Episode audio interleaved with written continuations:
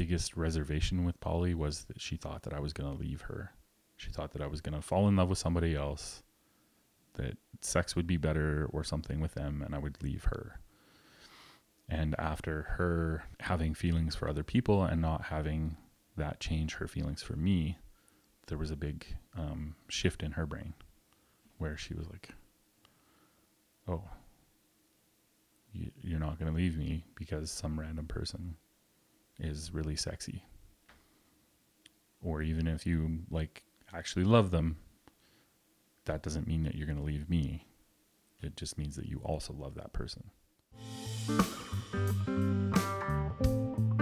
This is Frisky. North of 60. We bring you stories about love, and dating, in, the, north. I'm your host, Karen McCall, and I'm joined by co host, Jordan Patrick. We're recording in Whitehorse, Yukon, north of the 60th parallel, where it's winter seven whole months of the year. and where it's a skill to learn to have sex in snowshoes. It sure is.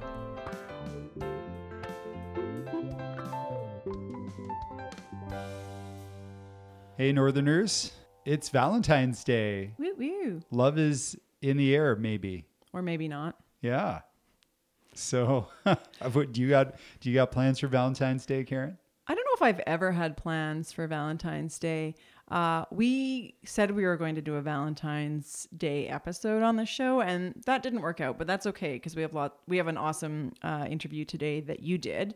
Um, but for those who do find themselves single right now, we're offering a pretty cool event coming up. Yay!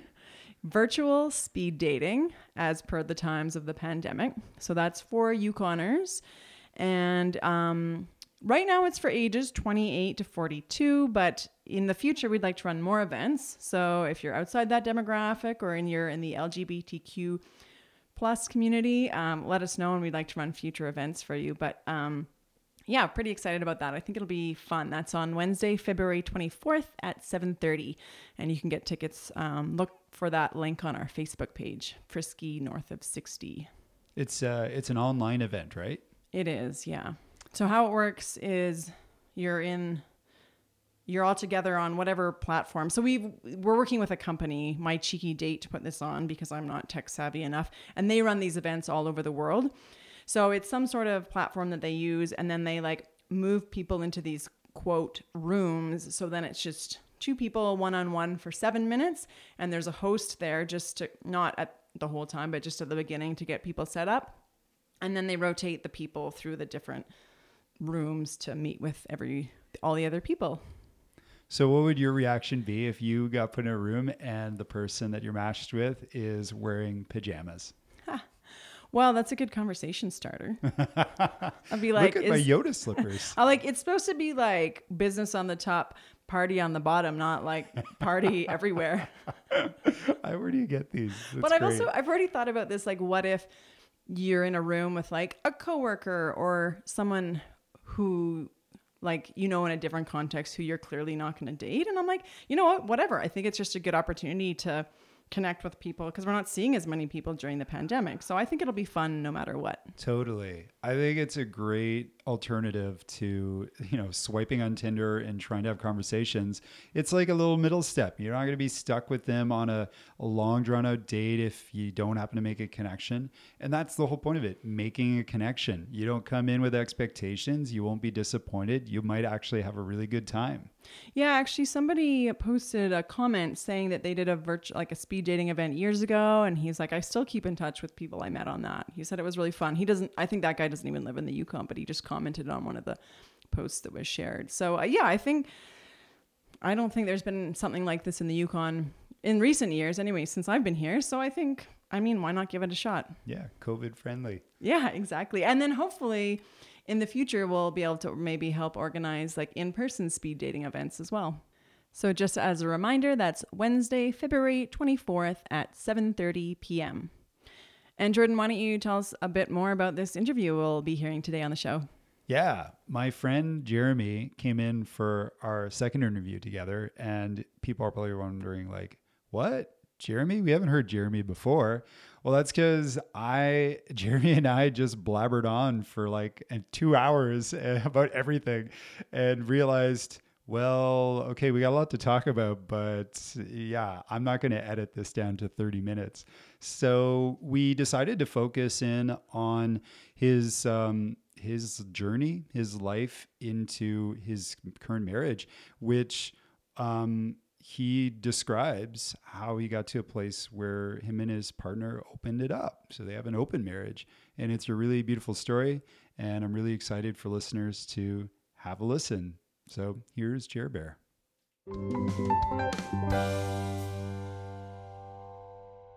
If you were going to write a story like Forrest Gump style, the story of how Jeremy got to where he is today, um, where do we start?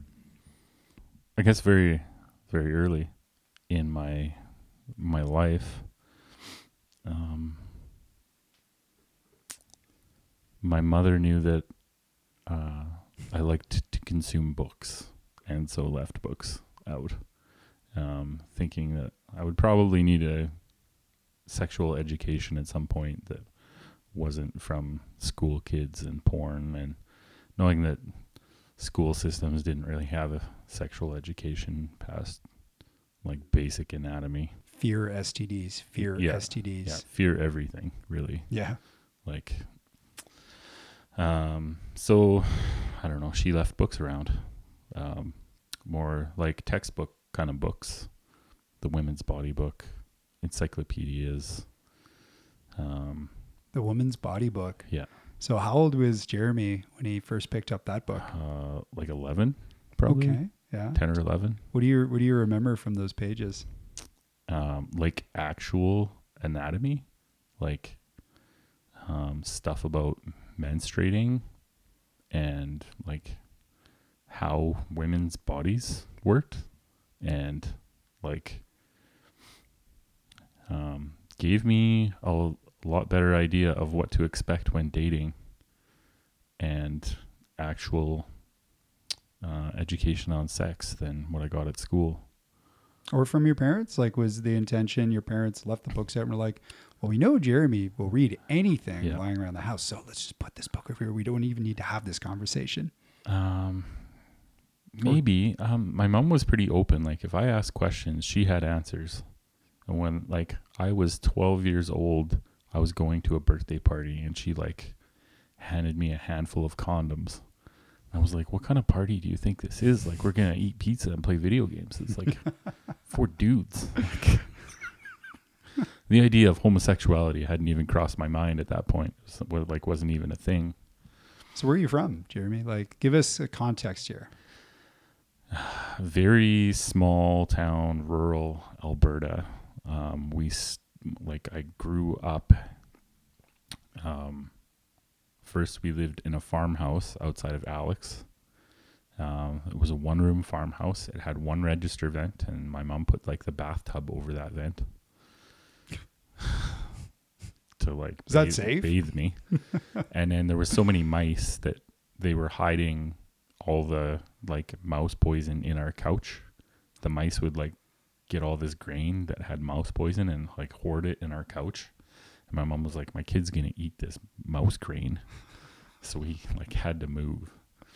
so we moved into a trailer in Mirror. Mirror is like 250 to 300 people.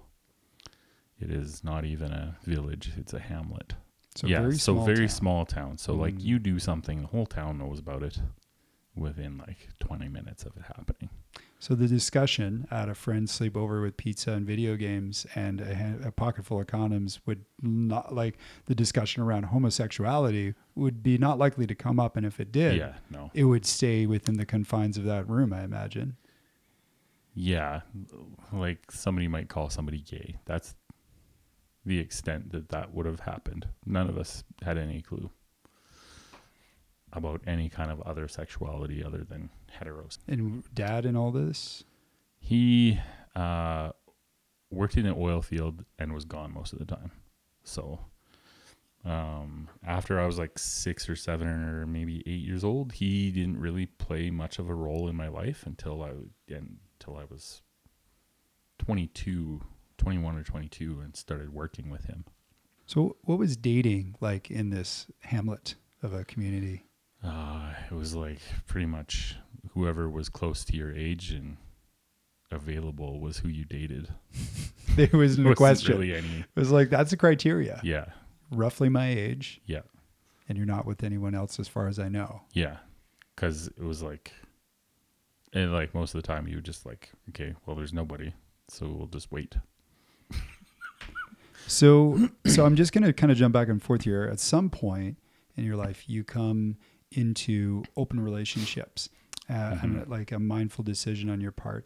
But at this time in this small town, what do you think their thoughts on open relationships? Um, were people having open relationships as far as you knew? Was that even Uh, on the radar? Not consensually, like, and that's the thing. Like, it's kind of as soon as I started dating, I was like, I was just not really that jealous.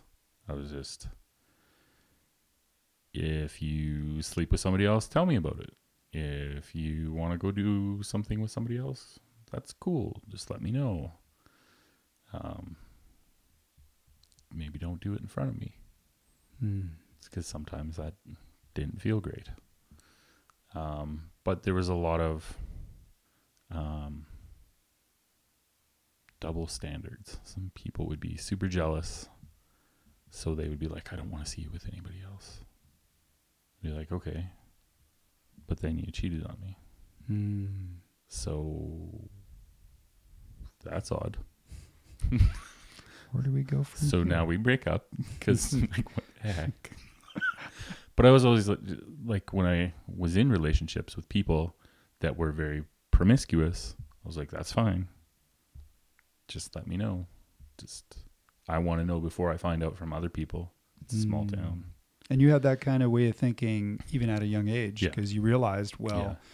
this is not a Yeah. sustainable model. And I'm thinking about it now. Like I had had talks with my one uncle, um, because him and my aunt, my aunt was like a biological relation, and she had married this man. And at some point in their relationship, she became very asexual.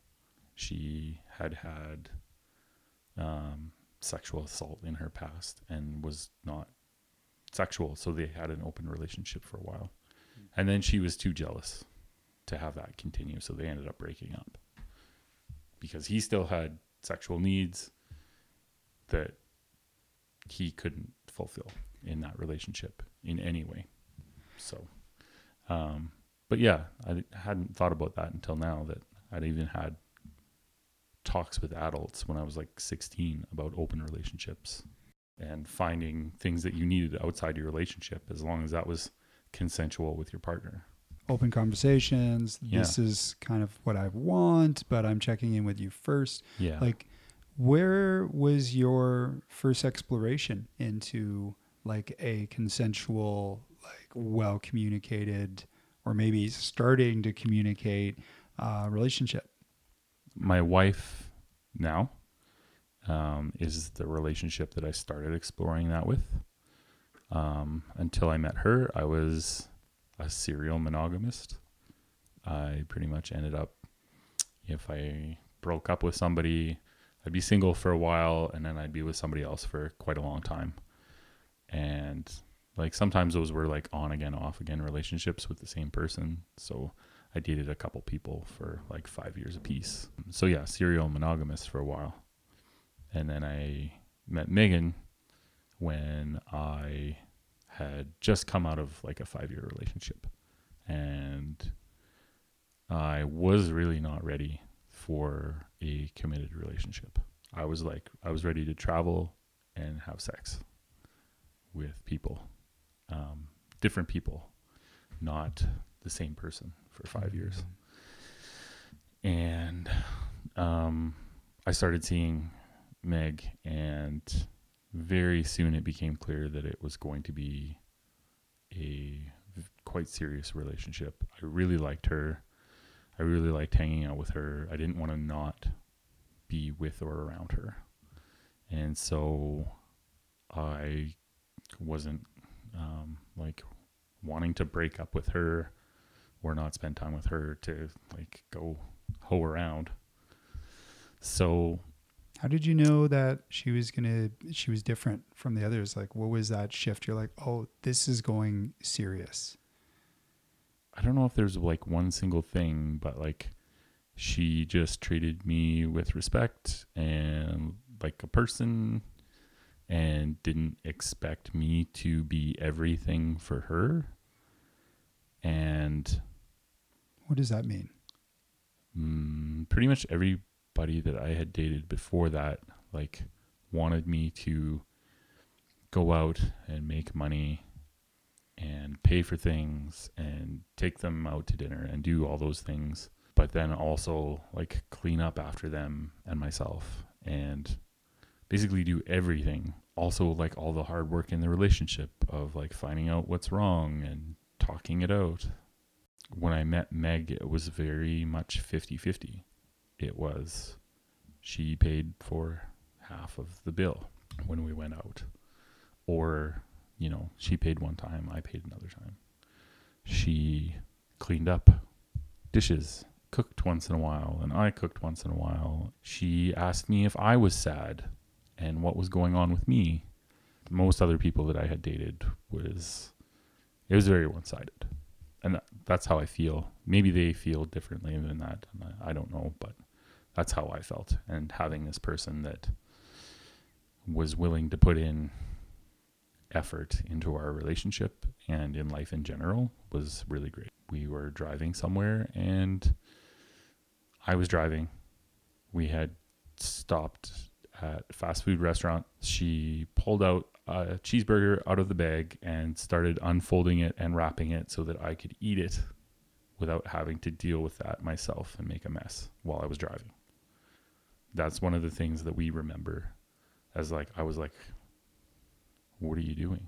And she's like, "Well, I'm wrapping it up so that you can like eat it." And I was like, "Nobody does that." I love you. Pretty Ooh, much. Did I say that out loud? Pretty much. we had been dating for about a year. It was starting to really set in that I was going to be with her probably for the rest of my life. This wasn't like a we're going to break up. It was a we're not going to break up. That was good, but it was also um, different because I I don't think I had ever like I had dated people for a year, but then we would break up, and then we would like see other people for a bit, and then get back together. Kind of a similar pattern to Yeah. previous ones. And so, so in this relationship, it was not like that. It was like very apparent that we were not going to break up. I have a very procedural brain. There's rules in there. Like even when I'm dreaming, those rules are the same. If I'm having a dream and there's a possibility that I can have sex with somebody, in the dream, I start looking for a condom. Very often, Mom pops up. Here's no, your condom. just like the person will walk away or like you know things come up. Oh, I hate this. and then the sex doesn't happen in the dream and then i wake up and i'm like what it was a dream like but anyway so my procedural brain stopped being able to fantasize. Hmm. stopped like i stopped wanting to masturbate. I stopped wanting to have sex as much even with megan and i started being very attracted to other people and thinking about having sex with other people, but then having this like stop in my brain where that wasn't the thing. And then I was fairly depressed and I didn't know why. We chatted about it. I was just like kind of sitting on the edge of the bed being depressed. And Meg's like, What is going on? And I was like, Here's the thing. Like, for one of the first times in my life, I'm feeling attracted to other people. When we met, really kind of just wanted to travel and have sex with other people and have relationships with a bunch of people and this ended up being like a very long-term thing that I wasn't expecting. I'm like having trouble fantasizing because like I don't feel like I should be able to actually have sex with other people and my brain is like having a problem with this and she was like why don't you just sleep with other people? And I was like pardon what?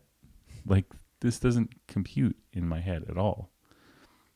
And she was like, Well, we know these other two people and a couple other people. that are polyamorous. Like, yeah. And their relationships seem pretty great. They communicate, like, there's definitely bumps in the road, but they talk about things. They talk about things before they do them. And they overall seem like they have better relationships than the um, monogamous people that we know that always seem to have two people that are going in different directions but saying they're going the same direction. So I was like, okay, that makes sense. We didn't really do much with it for a bit. Um, but it changed my way of thinking and helped me kind of get out of that little depression and think that like it was okay to at least fantasize about these things again because if we talked about things and figured things out then maybe I could sleep with somebody. And then it was well, you know everybody's got like celebrity things. You know, like if you could sleep with so and so, like you could totally do that. Like that's your free pass. Brad Pitt. Yeah. And for us it was like pretty much any celebrity would But in that moment in time, it sounds as though there was a lot of repressing of these like these fantasies, these Yeah. thoughts. Just they weren't happening Yeah. because there was a part of your brain that I don't know sounded like it sounds a lot like shame. Like there might have been shame attached to the idea of being of having a sexual relationship outside Yeah. of your committed relationship. Yeah. And then later on it also developed um, as um, also the ability to explore more um, of the kink side of things that I had really just abandoned. When I met Meg, I don't know if I ended up creating this idealized notion of her that didn't include these things. So you have this conversation with Meg, then nothing happens for a while. Yeah. How did uh, how did you guys start to explore like what your relationship could be after that conversation? Because it sounds like she was coming from a Yeah. really open-minded place. Yeah. For me at at first it was enough just to be able to fantasize again, to be able to like watch porn, which was actually kind of a big part of my sexuality, be able to masturbate again and have dream fantasies and think about things. But I'm really not great at picking people up in a bar or internet dating wasn't really a thing for that at the time for me. It was if this is going to happen, it needs to be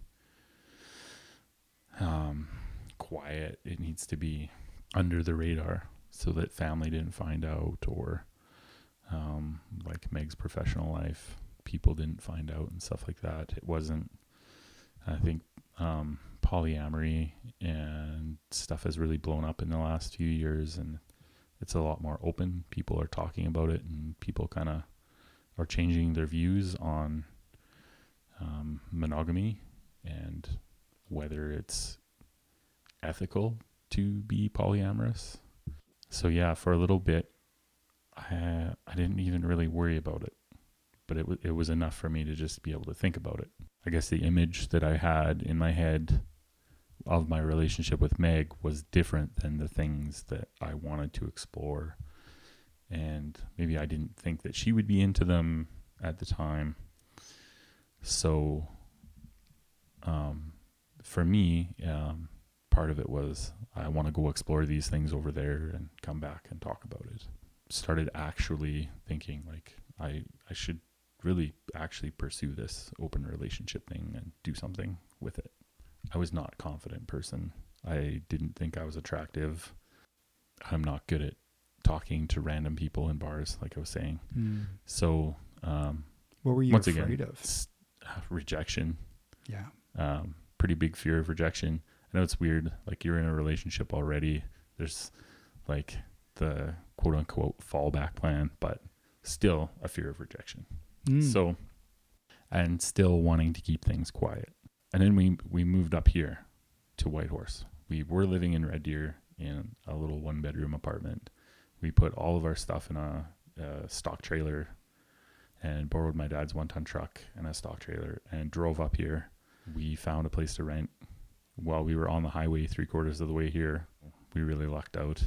And then I was working in Alberta and we were living up here. So I would be in Alberta for three weeks to two months. and then come back for a week. So there was a separation, and Meg was like, "Yeah, do whatever you want if you're in Alberta." Okay. So it was still like a let me know before you sleep with somebody, but like Ah, go ahead and get a phone number, go ahead and do this, go ahead and try and date someone. But it was still like trying to keep it quiet. So I wasn't I I, I didn't have like an open Tinder account. So you're out there. Yeah. And you're like, all right, I got a I got a green light. Yep. But I'm still feeling how did you feel going into that? Uh it was still weird. Mm-hmm. Um I ended up meeting someone that was a burlesque performer. okay. Random um, encounter? I was working in Drayton Valley, and there was a tiny little bar there that had dancers. And everyone knows your name. And Or Yeah, well, they eventually do, yeah. okay. after the first night you're drinking in there, you do. So that was the first time I had like kind of thought about really actually seeing anybody else. I got a couple phone numbers and messed up. Like didn't text for too long or was like usually it was like I was flying home like the next day after cuz I would like go out to the bar on like the night before I was going to go home because I didn't have to work the next day. So I'd end up getting a phone number and then like not texting or something like that for too long or telling the person that I was married and then be like, okay, well, that's not happening now then. Mm. So, like before going into it, did you and Meg set some so like clear boundaries, or did she have some like? It sounds like as long as you communicated, that was one thing. As long as you let her know in advance Um, that you know this might happen. we communicated about things and then sometimes she would say go it's okay to go do this and then i would go do that thing and then he'd be like well not the way that you did it okay but like a like, debriefing. we didn't do we didn't talk about the parameters that you're mad about now. Mm. and it was just like we've figured it out now that she was just like she was just upset about it. It wasn't that i actually did something wrong. It was that she was just upset that i had slept with somebody else and didn't really have a way to communicate that because that was supposed to be okay. So it sounds like her being open minded and allowing and encouraging you to to allow you to express yourself in this way was really an edge for her because it sounds like there were a lot of mixed feelings there. So it was it was difficult for her. yeah I'm guessing at first, yeah you know, when did when did that change for the two of you? When things went from this is kind of awkward still and I still kind of have maybe some mixed feelings about it to like you're both okay with it or even Uh, enthusiastic. in the end when she found somebody that she was interested in sleeping with and then the conversations that ensued that were like okay we we have this rule for you Jer but does this rule really make sense and I'm like no this rule doesn't make sense One way. so Mm. we don't we don't need that rule going forward if you don't want that rule going forward okay maybe 3 or 4 months into that process she was like I'm really sorry for how we went through things with you because they don't make sense now that I'm looking back. How did you respond to her first time exploring? Is it okay to call it extramarital? Like, I, Yeah. not- yeah, Um, like outside of the marriage, sexual relationships. I was pretty fine with it. Um, but I was in a different place than her where I had already slept with other people. So I guess in my head, if I was like thinking about it, I couldn't really be like, well, I'm mad at you now Yeah. because I've already done this thing. But yeah, I don't know because I was in a dip- different place than she was. So it didn't really bother me Mm. but that kind of thing as long as it was like above board never really bothered me i've had girlfriends cheat on me in a monogamous relationship been able to forgive them because they told me what had happened and like apologized for it and everything was fine until like they were mad at me because they thought that I was going to sleep with somebody. Yeah. Mhm. Sounds like a lot of you. You mentioned double standards when Yeah. you were a kid, like Yeah. you know, people like other youths like not wanting you to sleep around, but there it's okay for them. yeah. And then you find yourself in relationships Yeah. where other people are being dishonest, but then later on you're like, well, I'm having fantasies. I, I like, you know, Yeah. but you're stopping yourself from it. It's almost like you had a double standard with yourself until Yeah. you came out in this way. So jealousy is kind of like I think the biggest barrier for most people even Yeah. thinking about allowing Yeah. sharing of partners, just being open to that. How did you guys overcome those? It sounds like you said a lot of conversations, Yeah. like or communication, full Yeah. disclosure kind of stuff or when I first started exploring things, it was it was kind of a, a more full disclosure, and then it um, kind of became apparent that that wasn't really helpful uh, because like the more information Meg had beforehand and afterward, the the more feelings she would feel about it. So in the end, it kind of came to be uh, I'm gonna sleep with this person on this day.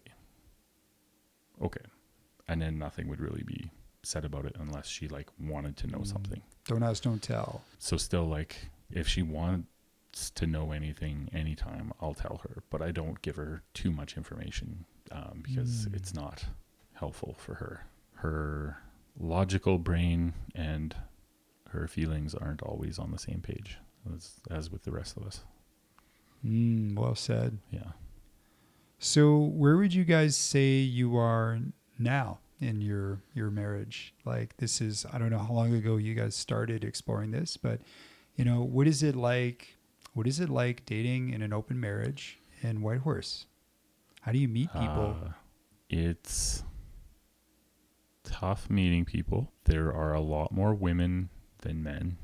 It seems to be a lot harder for women to date here. Meg, after deciding that she was more into that, um, whereas most of our relationship, she was like, I don't want to do that. It's okay if you do, but I don't. So we've had a, a fair bit of struggles with that um, because there's not any information about that kind of a relationship out there. There's basically just break up with them. If you are poly and your partner isn't, then you should break up. That's the only advice that there is out there, really.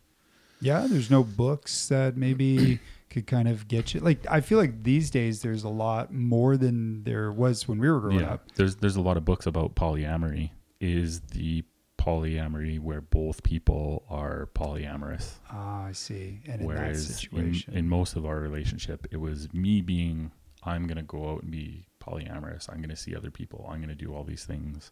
And Meg was like, what do I get out of it? Mm. And now, after she um, decided that there were things that she would get out of it, um, mostly because she just like, she met a couple people that she was really attracted to. And she was like, I, I, I want to sleep with this person. And I was like, you, you should. You should, you should give that a try. And those couple people, it didn't work out, but the way of thinking changed where she had those feelings for somebody else and they didn't change the way she felt about me. And that was a pretty big thing with her because the biggest reservation with poly was that she thought that I was going to leave her. She thought that I was going to fall in love with somebody else, that sex would be better or something with them, and I would leave her. And after her having feelings for other people and not having that change her feelings for me, there was a big um, shift in her brain where she was like, oh, you, you're not going to leave me because some random person is really sexy. Or even if you like actually love them, that doesn't mean that you're going to leave me. It just means that you also love that person. And did the decision to marry kind of really solidify that commitment to one another for you guys? Mm, it was after that. Yeah. Yeah. The like, timeline is like, We got married twice, even. oh, wow. So we got married in Alberta the first time, and we didn't have the marriage license. We were just going to do that whenever we got home. And then there was a big schlemazel. Uh, Meg's mom had uh, a bit of a, a tantrum about us not having a marriage license because she thought we weren't actually getting married. She told people that we weren't getting married, but we were, we were intending to just like get the paper signed when we got home, and then that was all that it made us really angry about it, and we just were like, fine, we're we're just not going to do that. And then a year later, we decided to get the marriage license and everything done. We got Kate White to officiate for us and we went up Grey Mountain with a few friends, wore superhero T-shirts, and listened to Norse pagan music. And there was a rainbow, and it was all beautiful, and that was the way to go. So if anybody out there is like gonna get married, just like do what you want, and a rainbow will show like up. everybody's gonna hate it anyway. So do what you want. Beautiful. You know, I couldn't think of a better spot to kind of wrap things up. Yeah. Unless there's anything else you'd like to say, Jeremy. A couple things. Um, first of all, um, right now, like our marriage is probably the best it's ever been. We communicate great. We have things that come up in our relationship that could be a big deal, but aren't because we've put all this hard work into communicating about all this stuff. Um, we've been able to help friends um, navigate their relationships because we've done all this hard work and gotten a lot better at figuring this stuff out.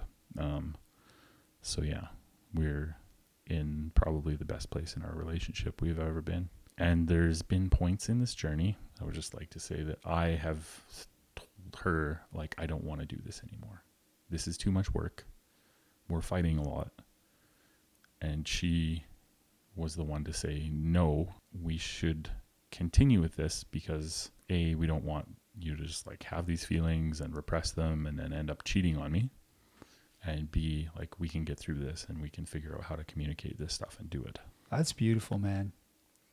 I think there's a lot of people out there who are just, how do I even begin to do this? And I think you've given, in sharing your story, you've given us a, Yeah. an excellent example of eh, of painting a clear picture. It's not Yeah. an easy ride, but No.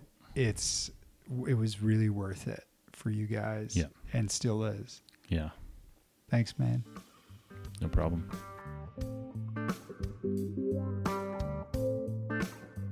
This podcast, as well as music, was produced by myself, Jordan Patrick.